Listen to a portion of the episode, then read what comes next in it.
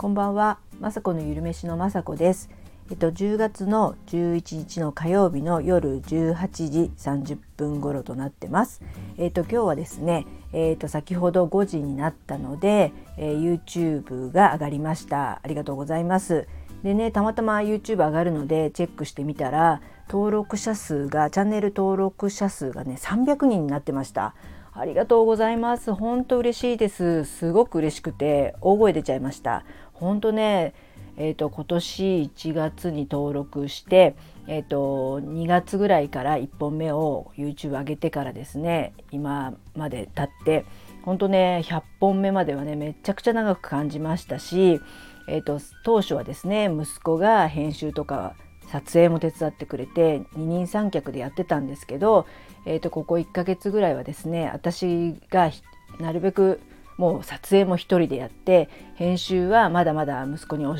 えてもらいながらですけど、えー、と編集とかねえー、編集の中でもクリップして、えーと、字幕してで YouTube にアップロードする作業とにかく一連を私雅子がやれるように息子がいろいろ教えてくれてはいるんですけど、えーと、なんとかね最近は一連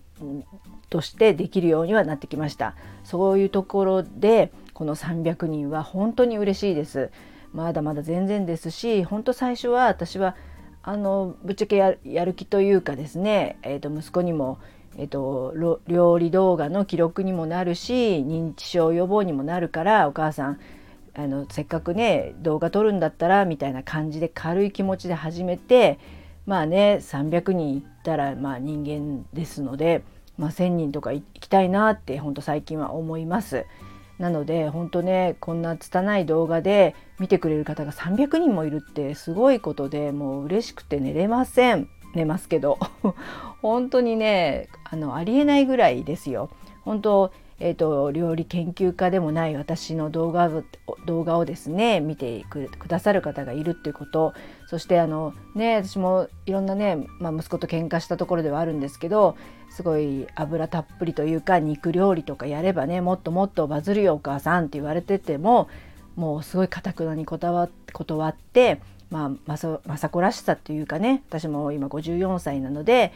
これからどんどんどんどんね体のことを考えていかなくちゃいけなくなって今までは子供3人を育てるための料理を一生懸命やってたつもりなんですね。でもこれからはあの来年ぐらいにはもちろん息子もいなくなると思うので夫婦2人だけになった時にどういったね料理方法にして毎日あの私が私も疲れないようにそしてね主人と私がこうねお互い年取っていく時にちゃんと栄養が取れるかどうかっていうことを中心になってくると思うので、えーと、そういったね健康食材があのね見つかればまたそれを皆さんに教えてあげたいですし私もそうやって健康になりなっていく動画もう私の、まあ、成長記録っていう記録記録っていうか年を取っていくんですけどうまくね栄養をとってでもやっぱりまあ綺麗になりたいっていうかそんなにね太りたくはないのでそういったねあのヘルシー食材を使ったりとかしてあのな若い子が見たらねもしかしたらつまらない料理動画だとは思うんですけど同じような中高年の方々が見てくれたりとか、えーとね、娘とか息子とかがもう外に出てしまいますのでまあお母さんの料理こんなんだったなっていうので見てくれるともちろん嬉しいですしそんな感じで自分らしさのねあの木はてらえてらったね料理とかはできないんですけども私らしい料理をねこれからも配信できたらいいななんて思ってます。で今日はですね、えー、やっぱりねえっと豆腐クリームチーズケーキレアチーズケーキをアップしました。それも、えーと、チーズたっぷりのね生クリームたっぷりのチーズケーキも本当に美味しいし大好きですし私も外に出かけたらそういったチーズケーキ食べます。でもやっぱりそこにちょっとねカロリーだとかあとちょっとうんか、うん、カロリーもそうだしの健康的なものということで豆腐クリームチーズっていうのをまず基本で作ってでそれをゼラチンで固めたねすごい豆腐レアチーズクリームレアチーズケーキを今日作ってアップしました。すごくね、えーと、豆腐がね1丁入ってるんで私も最初作った時はなんか豆腐っぽさとかが残るんだろうななんて思って食べたんですけど全然ね豆腐臭さっていうか豆腐っぽさがなくて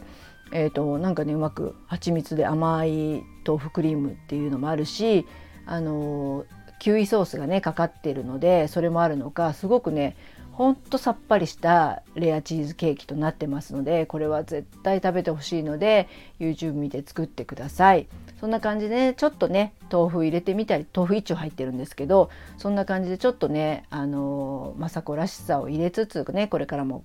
そういうねヘルシーなね動画を作っていきたいなと思ってます。それで今日もですね、えーと、昨日も言ってたんですけどすごく私米粉パンを今作りたい、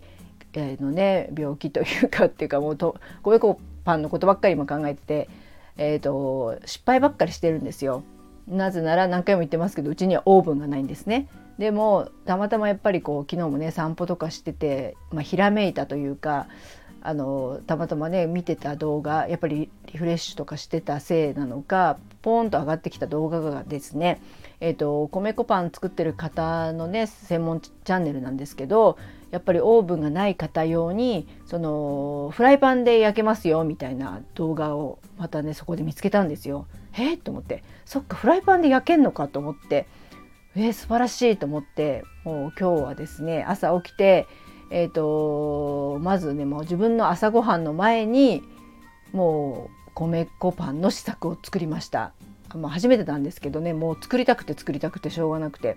でもうなんなら朝ごはんに私とあと息子とかにも食べさせてこれ美味しいねってなって